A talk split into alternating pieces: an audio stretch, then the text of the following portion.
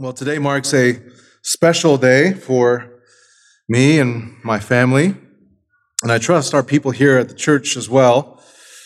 Yesterday was uh, officially my very, very last day of seminary.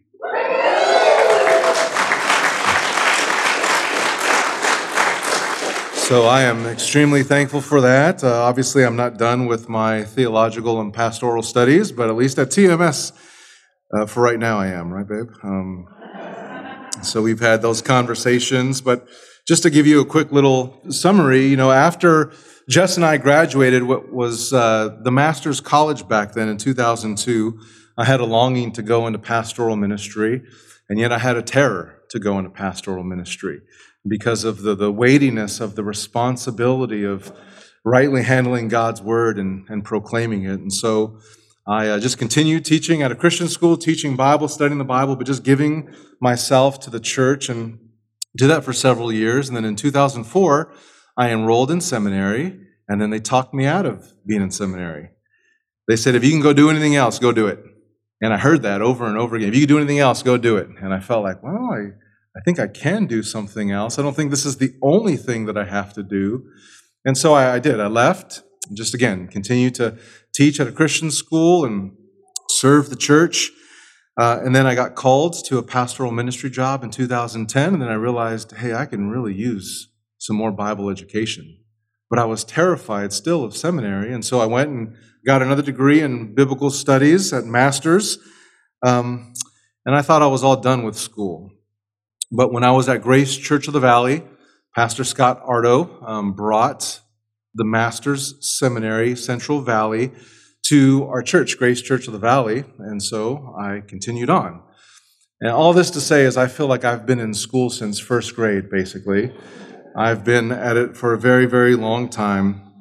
But what I did want to do is, I wanted to publicly thank and acknowledge Grace Church of the Valley, which really was my sending church that brought me out here. And we consider them a sister church. You know, three years ago when we arrived here in 2019, Grace Church of the Valley didn't want to burden the church, didn't want to burden us. And so they had scholarshiped me through seminary. And so I am extremely grateful for their generosity and their love and support of not just me and my family, but of this church. They continue to be walking alongside us, even as we're making changes around campus and searching for another pastor. And so I am so thankful for Pastor Scott, the elders, and that entire body over at Grace Church of the Valley. But I also want to say thank you to you because, in a lot of ways, you sent encouraging notes and helped me get through seminary. So I'm just so thankful. And I think, you know, you get another Bible degree, and someone might say, Well, Pastor, do you feel like you have arrived now? And my answer to that is, Yeah, I have arrived. I've arrived at the conclusion that you barely scratch the surface when it comes to studying God's Word. You can have a thousand lifetimes of studying God's Word, and you will never be able to plumb the depth and the profundity of God's character and His truth. And so I'm thrilled that seminary is done. I could devote more time to studying and teaching and shepherding here. And one of the things I was so excited to do was to finally get into a gospel. We've been through Philippians, we've been through James, we've been through a lot of Old Testament text, but now it's time to get into a gospel. And so for the next who knows how long, we are just going to be spending time with Jesus in the Gospel of Luke. So why don't you grab your Bibles and open up to Luke There is nothing more valuable than us spending time marveling at the life of Christ. And I don't know again how long we'll be here, but starting next week, we'll jump into the actual text of Luke. But today, we're just going to try to get a bird's eye view. This is what we call an introduction to the Gospel of Luke. And so we'll be jumping around. You got to stretch out your fingers because we'll be flipping from passage to passage. But what we're trying to do this morning is we're trying to discern a couple of things, really the, the structure of Luke, the historical setting of Luke, the language of Luke, the themes in Luke. And you say, why do we need to do all that? Well, because understanding the, the, the book's framework is going to help us to understand the book's purpose. You see, there's a reason why God sovereignly and providentially gave us four gospels and not just one gospel. And there's a reason why this particular book is in the canon of Scripture. And when we understand the purpose of why this particular book, Luke, is written, it's going to help us to kind of put everything into place. So, would you pray with me as we open up this wonderful gospel? Let's pray. Father, we are dependent on your Spirit for everything. Lord, a, seminary education um, means very little if the Spirit is not moving and working and humbling and causing us to be dependent on you. And so, Father, would you please unite our heart to fear your name and open our eyes to behold wonderful things from your precious word? We pray this in Jesus' name. Amen. Here's our main idea as we just think about Luke as a whole, and it's up on the screen if you're taking notes. Luke was written to describe and demonstrate that Jesus is the Son of Man who came to save his people. And when I say his people, I'm not just talking about Jews, I'm talking about Jews and Gentiles. And he came to save his people from their sins in accordance with the plan of God. Again, Luke was written to describe and demonstrate that Jesus is the Son of Man who came to save his people from their sins in accordance with the plan of God. And our outline for today, as we look at this introductory material, is, is real simple. We want to look at the person behind this gospel, the person behind Luke. Then we'll look at the purpose of Luke, then the peculiarities of Luke, and then the way Luke presents Christ in his gospel. And then we'll close with just some practical applications for why we even do all this Bible study work. So let's begin with point number one the person behind Luke. Whenever you come to a book, you want to know about the authorship. Who, who wrote the book? Well, the book is called Luke. And so you say, Dom, that's easy. It says the gospel according to Luke. Why do we have to do any research on that one? Well, how do you know that? How do you know that Luke wrote Luke? I think it's important that we try to figure this out. And one of the ways to figure that out is the internal evidence that we see that's in the text, but there's also something called external evidence. The, the people who lived during that time, who are closest to the events, what do they say about this text? Now, obviously, we love when we come to a book, you open up to Romans, Paul, an apostle, right? Peter, an apostle, James, a bondservant of Christ. That's really nice and easy. Well, there is none of that here as we open up the Gospel of Luke. Luke's name is actually never mentioned in the Gospel, it's never mentioned in the prologue, but there's a fairly easy way, I think, to deduce that Luke is the author of this Gospel. In order to do that, we need to go to the book of Acts. You say, well, why the book of Acts? Well, we need to go to Acts and work our way backwards because Acts is actually part two of Luke. Beginning at the book of Acts, we learn that Acts is volume two. So turn real quickly to Acts chapter one, and let me just show this to you. In Acts 1 and verse 1, we read this here. He says, The first accounts, O Theophilus, I composed about all that Jesus began to do and teach until the day when he was taken up to heaven after he had, by the Holy Spirit, given orders to the apostles whom he had chosen, to whom he also presented himself alive after his suffering by many convincing proofs, appearing to them over 40 days and speaking about the things concerning the kingdom of God. A great introduction to Acts, but what he says here in Acts is there was a first account. There was a first scroll that I wrote. So again, this is part two, or part one of part two. And if we can figure out who wrote Acts, we'll figure out who wrote Luke. Now, the author of Acts does something very unique. Beginning in chapter 16, he begins to include himself in the stories that he's writing about. So turn there to Acts chapter 16 and look there at verse 10. Very interesting that the pronouns change. They go from they to now we. So in Acts 16 and verse 10, we read this. And when he had, that's Paul, had seen the vision, immediately, here it is, we sought to go into Macedonia, concluding that God had called us to proclaim the gospel to them. And so Paul and his missionary associates, they go into the land of Macedonia and specifically to Philippi. And in verse 12, we read this of chapter 16. And we were staying in the city for some days. And on the Sabbath day, we went outside to the gate of the riverside where we were supposed, supposing that we would be at a place of prayer. And sitting down, we again began speaking to the women who had assembled. And you know the rest of this story because we studied this when we were in the book of Philippians that they go down to the riverside and there's Lydia. She's a seller of purple fabrics. She hears the gospel, gets saved, is baptized, and then there's a demonic uh, little young girl who's following around, disrupting their ministry. Paul cast her out. She potentially, we think, gets saved hears the gospel, believes the gospel, gets baptized. The same thing happens to the Philippian jailer. His whole household hears the gospel, believes the gospel, gets baptized, and boom. The power of the word of God starts a church there, the first church actually in Europe. And you could read more about those we passages in the book of Acts. They're in chapter 20 and chapter 21. But let me take you to the last one as you turn to Acts chapter 27 we see there in Acts 27 more we's as Paul describes his trip to Rome. This is his last trip to Rome. And we learn from Paul that Luke was one of the few co workers with him during those last days.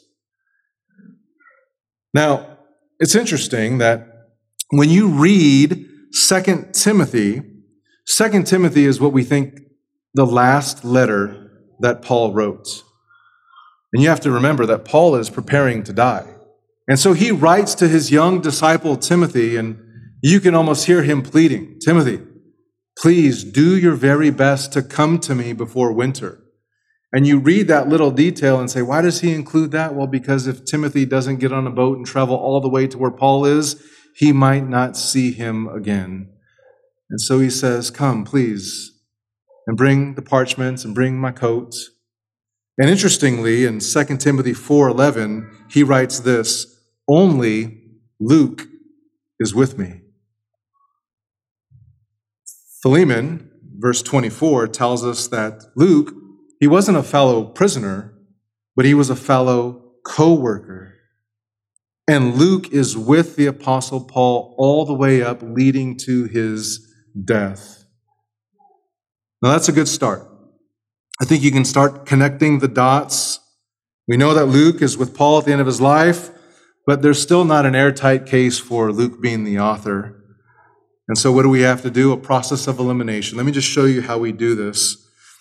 Luke is a traveling companion, but he has a lot of traveling companions. And so, we got to do our Sherlock Holmes and put on our hat and figure out okay, well, how do we know for sure that Luke is the guy? Because there's a list of traveling companions. There's John Mark, there's Aristarchus, there's Demas, there's Timothy, there's Titus, there's Silas, there's Epaphras, there's Barnabas. All of these brothers accompany Luke, or excuse me, Paul on his missionary journeys. But again, there's a way to narrow this down, and here's how we do it. If Paul is traveling with a bunch of people, and the author's giving these we passages, we can rule out when he starts to list other people unless he's just strange and likes to refer to himself in the third person. When we do that analysis, what we find out is there's only four people left Epaphras, Titus, Demas, and Luke. And really, we can get rid of Demas. You know why? Because the text tells us that Demas actually loved the world and walked away from Paul and walked away from Christ and walked away from the gospel. So there's only three guys now that we can choose from now, how do we figure out that it's Luke? Well, you look at the writing and the style. What we find out is that the writing of Luke is significant. Luke seems to be, or the writer anyway, seems to be educated, very analytical, very precise. In fact, one of the examples when you compare it to the other gospels is that he gives a lot more detail and attention when it comes to the miracles of Jesus which accords with what we know about Luke. You see, Luke presents more exact descriptions of sickness and disease, more so than Matthew and Mark. Oftentimes, Luke will provide additional medical details about an illness that others leave out. So, for instance, when talking about Peter's mother in law. They say she was sick. But Luke will say, no, she had a high fever. He gives more description when it comes to the leprosy that people had.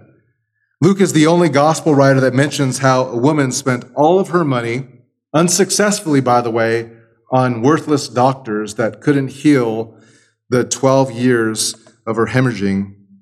All of this, and you consider the fact that his terminology is rich with medical language and it fits well Paul's description, one of the three in Colossians chapter 4, that Luke is a beloved physician.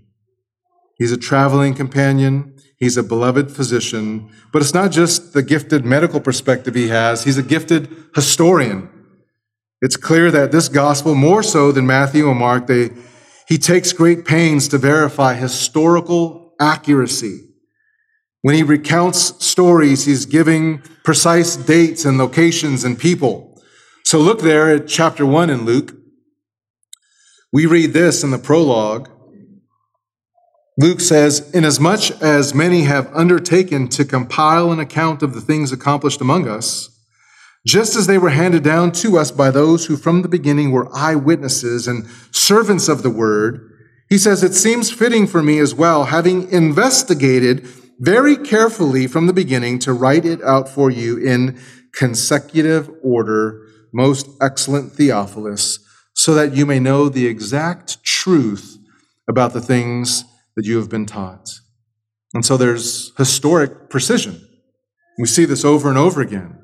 Luke dates Jesus' birth, but he doesn't do that without mentioning the reigning Roman emperor. And we see that in Luke chapter 2. He even dates the beginning of John the Baptist ministry in Luke chapter 3. Look, look at chapter 3 real quick, and let me show you this. He's already talked about the first census by Quirinius that can be verified. But he says here in Luke 3 Now, in the 15th year of the reign of Tiberius Caesar, when Pontius Pilate was governor of Judea, and Herod was tetrarch of Galilee, and his brother Philip was tetrarch of the region of Iturea and Trachonitis, and Lysanias was tetrarch of Abilene. And listen, we get the Bible, we throw it away. If we go back in the annals of history and we say, well, those people don't even exist, there's no record of that. But this is verifiable history that Luke provides for us so, Luke, he's a traveling companion, he's a physician, he's a historian, but he's also very skilled in Greco Roman history, culture, and writing. You say, Dom, how do you know that? How do we know this? Well, Luke is written in the most refined Greek, the most refined Greek in all of the New Testament. And one of the reasons is because Luke is a Gentile. You say, well, how do we know that? Well, in Colossians, Paul is closing out his letter, and he describes those of the circumcision. He's talking about Jews who are along with him. And he leaves Luke's name out of that, but talks about Luke later.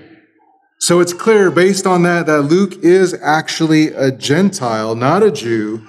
And that makes perfect sense when we consider that he's translating Aramaic terms, he's explaining Jewish customs and geography, because he's writing from a Gentile perspective to a Gentile audience, and everything that he writes is so rich in literary genius and beauty.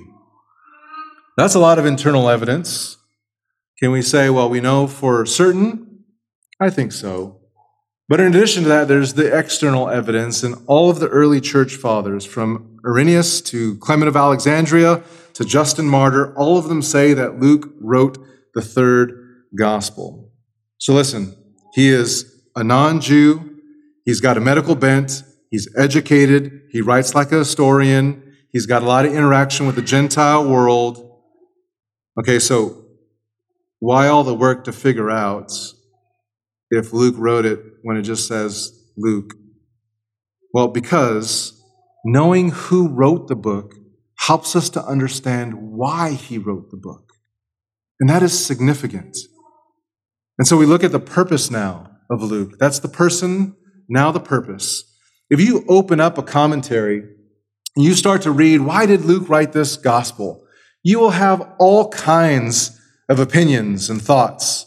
In fact, Darrell Bock, who's a commentator, he gives over 10 purposes that people have asserted by why Luke wrote this gospel. Here's just a few. He said this is an explanation of why Jesus didn't return. That, that's why Luke was written.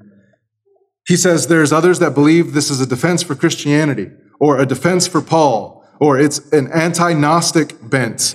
Some say it's just evangelistic or it's confirmation of the word and the message of salvation. Others suggest that it is a theodicy of God's faithfulness to Israel. Some believe that it's a sociological legitimizing of full entrance of Gentiles into this whole grand salvation narrative. Others believe that it is an anti Semitic document and a total rejection of the Jews. And you can go chasing all this stuff down, but you don't have to do all that. Why? Because just look at verse 1 in Luke.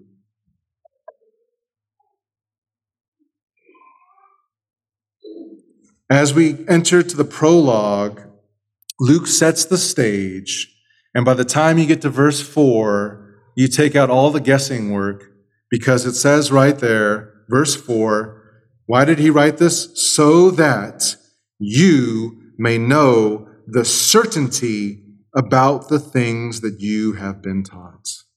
And there it is right there. As the narrative moves throughout Luke and all the way throughout Acts, it's clear that Luke is helping Theophilus and his readers gain an understanding about three things. And here those three things are the content of the gospel.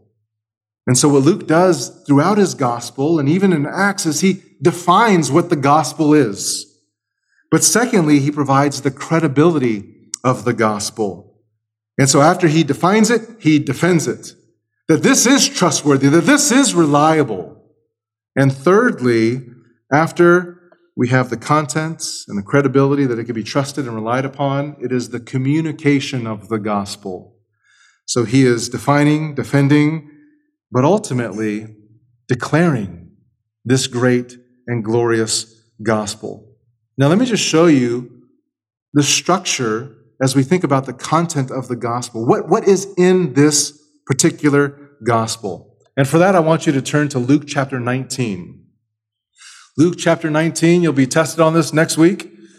This is really the theme verse.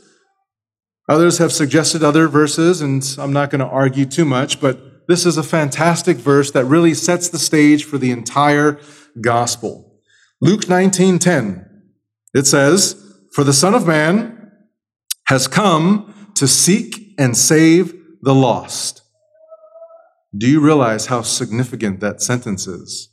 Just one sentence, but what it does, it provides us with the structure and the divisions of this gospel. So the way that we look at it is the first section, we take the Son of Man has come. In verse 1 all the way to 413. And in this opening section, Luke gives us the details of how Jesus entered into the human race and includes the genealogy going all the way back, not just to Abraham, but all the way back to Adam. And that's significant and differing from Matthew's genealogy. And you say, why? Because in Adam, all what? Died. But in Christ, all what? Live. And you know what's interesting is someone said that. The Apostle Paul did. And who's hanging out with Paul all the time? Luke is.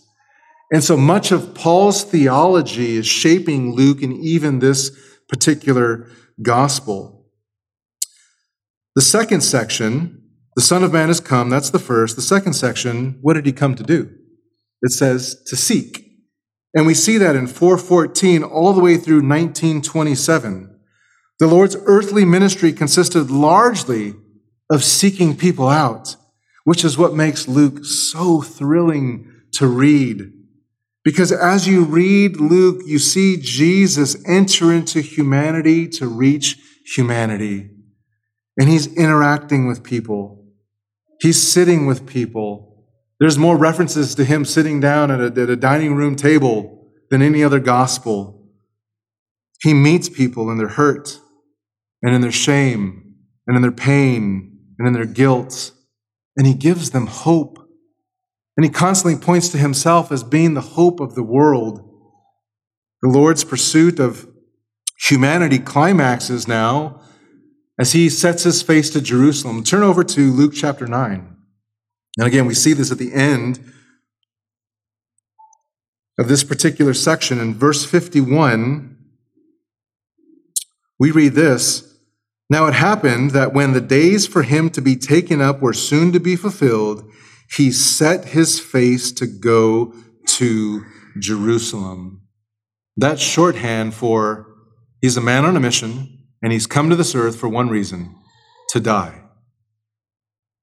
He's come to die.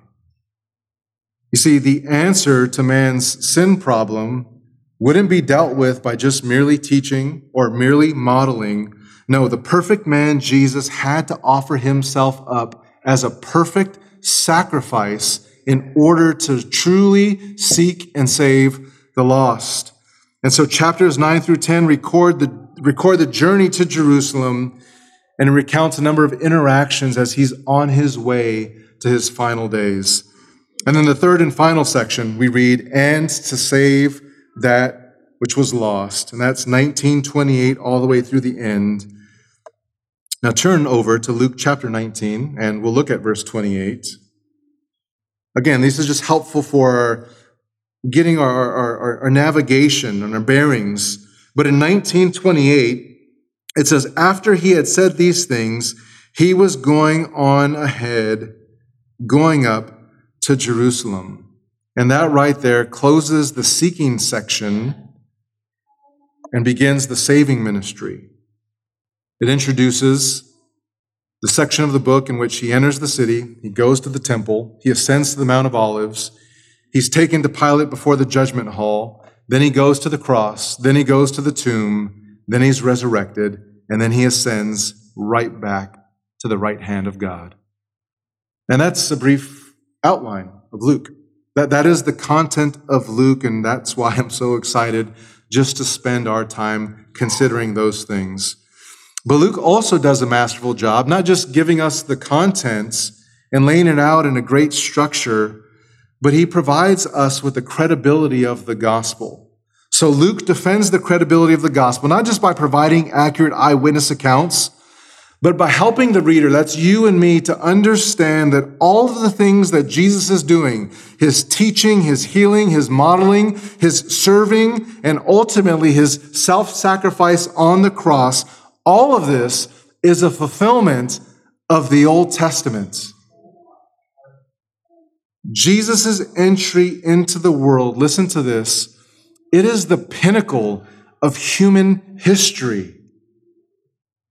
This is what we were looking for for ages. God has made promises. When is he going to fulfill them? When is the Messiah going to come? And boom, here he comes. Now, as we prepare to celebrate Christmas, I want us to understand that everything that came before the law and the prophets, every promise that was made, every covenant that was established, Jesus came and fulfilled that. Do you understand that?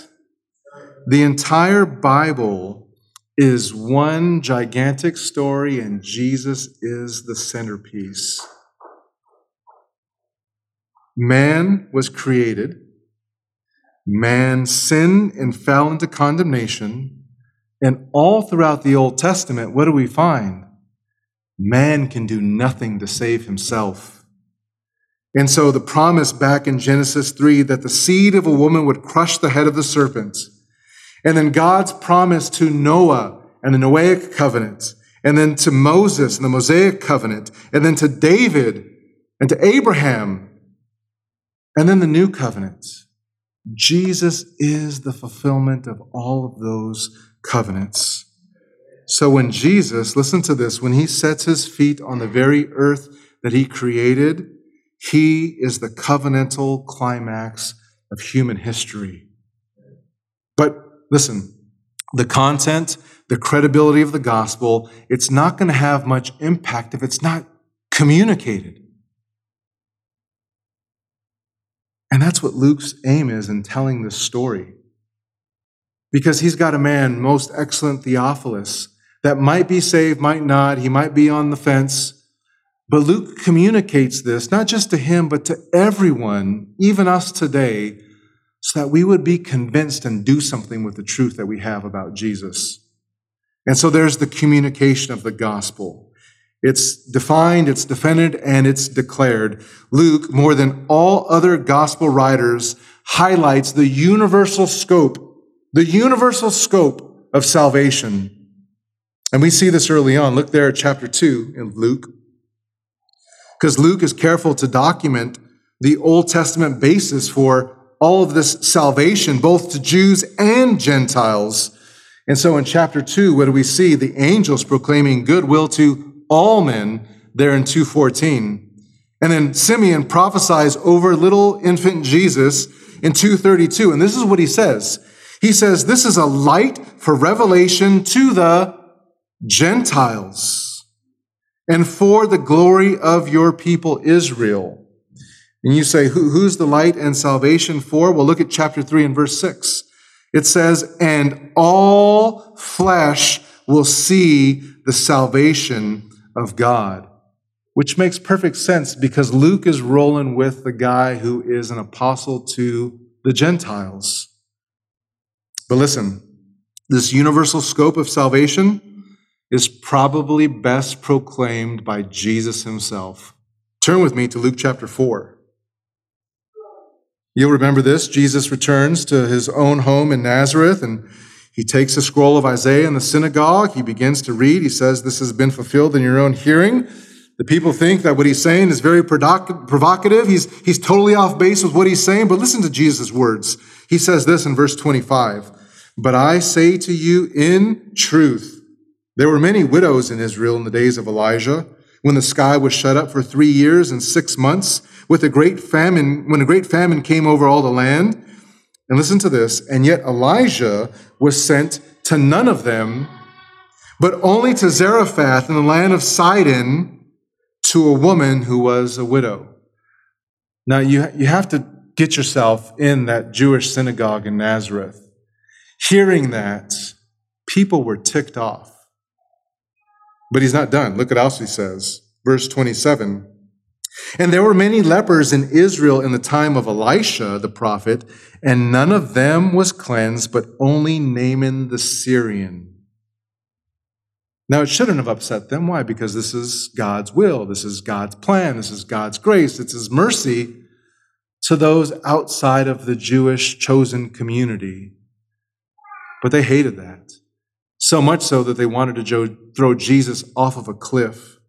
But Jesus is saying this look, the offer of salvation, it has always, always, always been intended for all of mankind and not just Israel.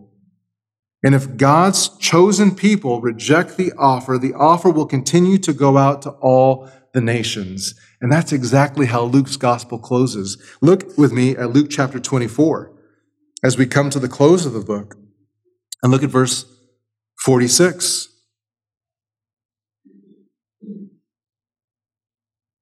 And he said to them, Thus it is written, that the Christ would suffer and rise again from the dead the third day, and that repentance for forgiveness of sins would be proclaimed in his name to all the nations, beginning from Jerusalem.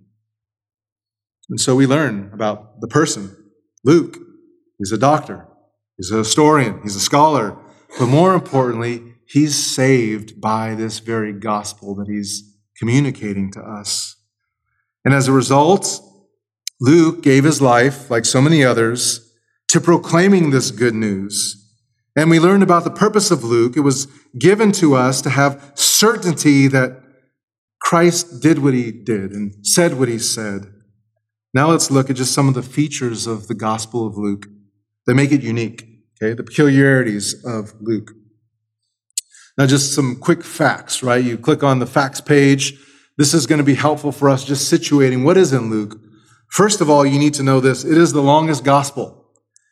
19,483 words in Greek, and I counted them. I didn't count them all.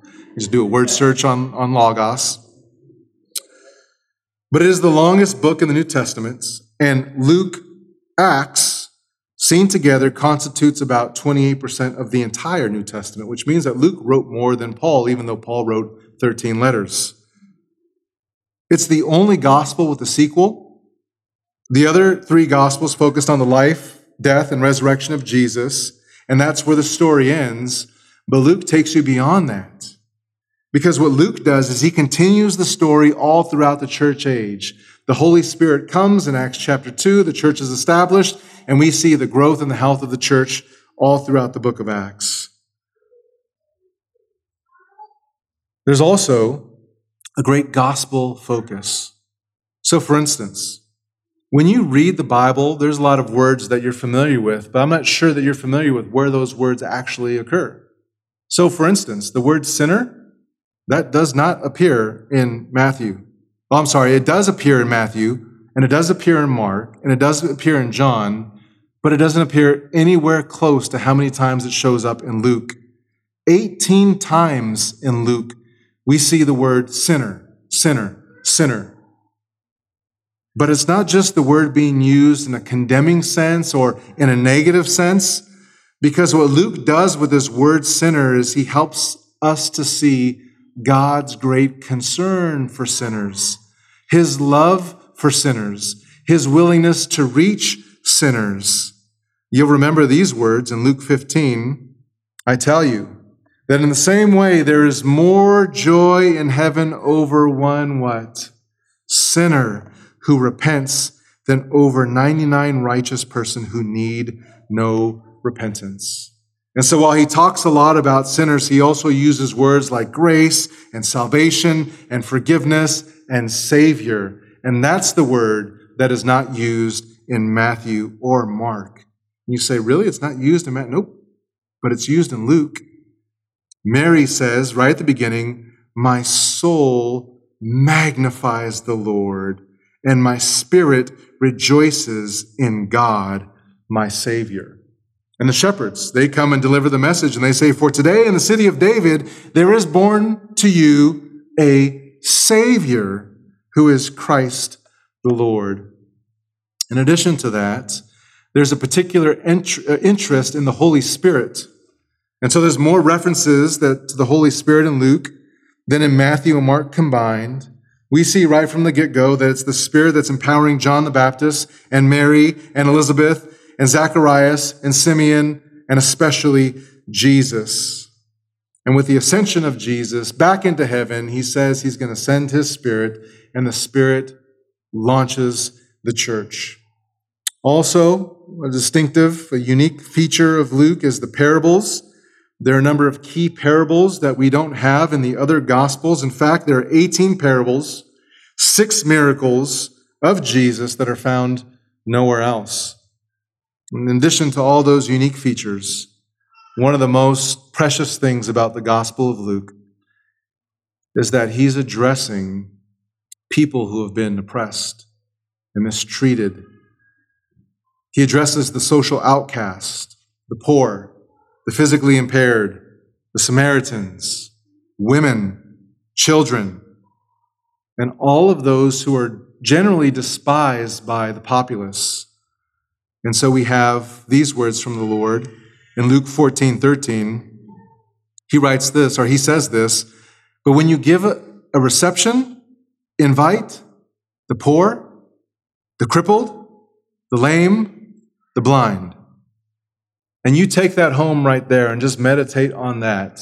And when we talk about discipleship and following Jesus and listening to his word and obeying his word, that's enough to bring both conviction and sorrow. But this is the, the Jesus that Luke wants to present to us one who loved people. And so we see this in Luke chapter 4. Flip back there, Luke 4. As we think about the poor, Jesus reads this in the scroll of Isaiah The Spirit of the Lord is upon me because he anointed me to preach the gospel to the poor. He has sent me to proclaim release to the captives and recover sight to the blind, to set those free who are oppressed.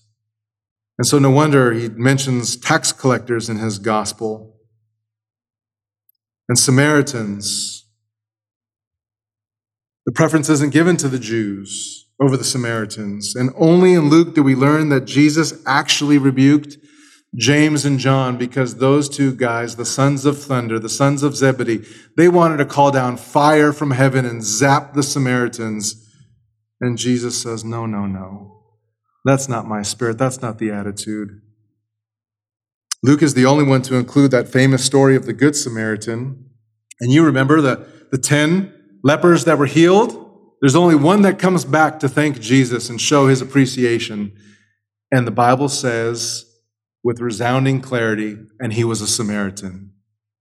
So Luke has a great love for these people. Not only that, but the women in Luke's gospel, this is precious.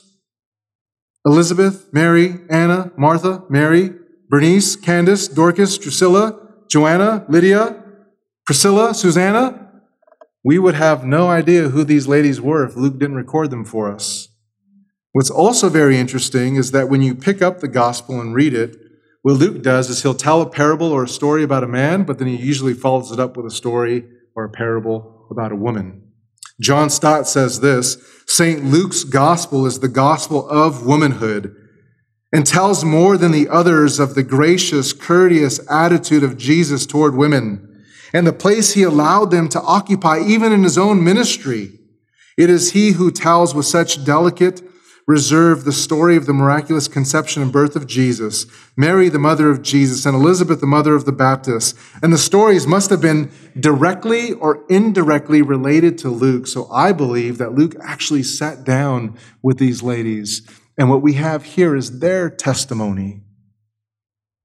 He mentions the prophetess Anna, the widow of Nain, the woman who was a sinner, the ministering women, Martha and Mary, the woman that Satan had bound for 18 years, the daughters of Jerusalem that wept. So in total, Luke mentions 10 women who are not mentioned anywhere else. You also have the mention of widows, and I can go on and on and on. But look, you say, wow, Luke must have really had a heart for these people. He's just recording Jesus' heart for these people. That's what he's doing. He's making sure the overlooked don't get overlooked anymore. That's the purpose, that's the person. And now, real quickly, the presentation. When you think about the four Gospels, each showing a different aspect of Christ Matthew, Jesus is the sovereign Messiah, the King of the Jews. It's written for the Jews. So we see as it is written, as it is written, as it is written. Matthew focusing on the kingdom. Mark presents Jesus as the suffering servant. Written to the Romans, give me the action, immediately what happens, going from one thing to the next. I'm excited the women are going to study through the Gospel of Mark soon. John writes about Jesus as the Son of God, but Luke presents Jesus as the Son of God. We sang about that. And the Son of Man. The Greeks had this ideal of the perfect man. And Luke says, Look no further. Here he is. Jesus, the perfect man, the better Adam, the Son of God. Now we ask the question, so what?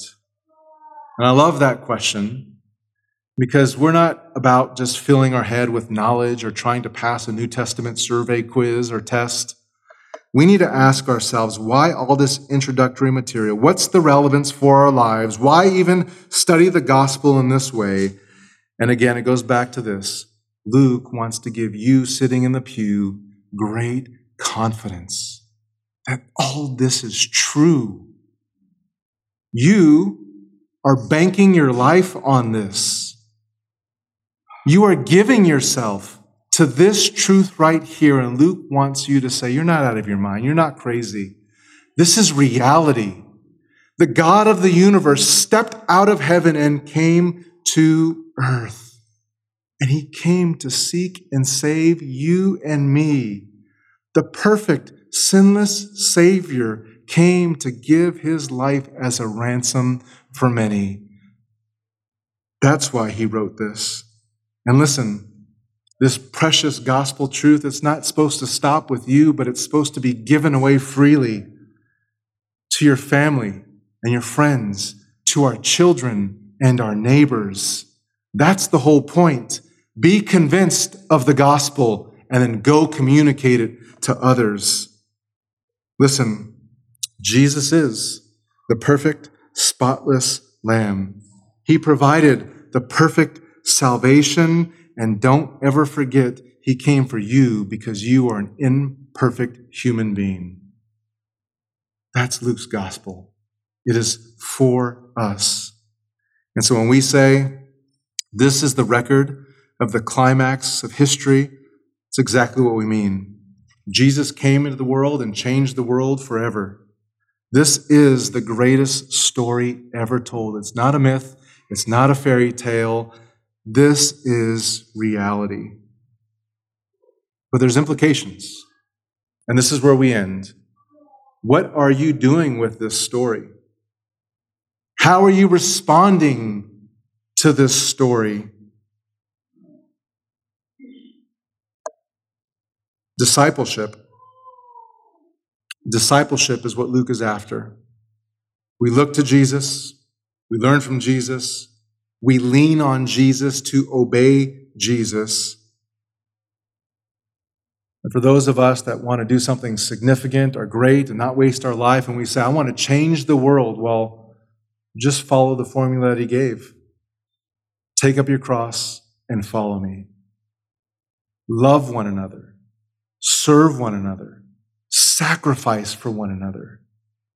And if we faithfully do that, relying on the power of the Holy Spirit, then we, here in 2022 and beyond, Lord willing, carry out the story that began here in Luke, went on to Acts, and will go on until Christ comes back.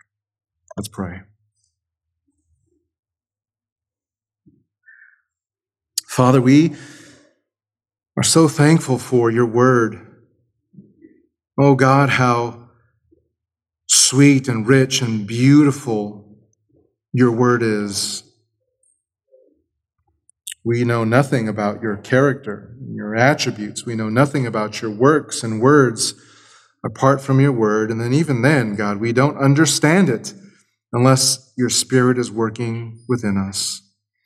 And so we thank you for the power of the word, the presence of your spirit, the clarity in which you provide for us. Oh, Father, we want to know Jesus better. We want to love him more dearly more faithfully, more passionately. Oh, Father, we needed holiness, you provided it. Father, we see our world and it needs righteousness, and you know how best to give it. Father, thank you for the grace and mercy and compassion and empathy and love that's demonstrated in Luke. Lord, I pray that over the course of the next several months, that like Luke, we would be convinced and captivated by Jesus Christ and we would be compelled to go and proclaim this message to a world that so desperately needs it. We love you, Lord. We thank you. In Jesus' name, amen.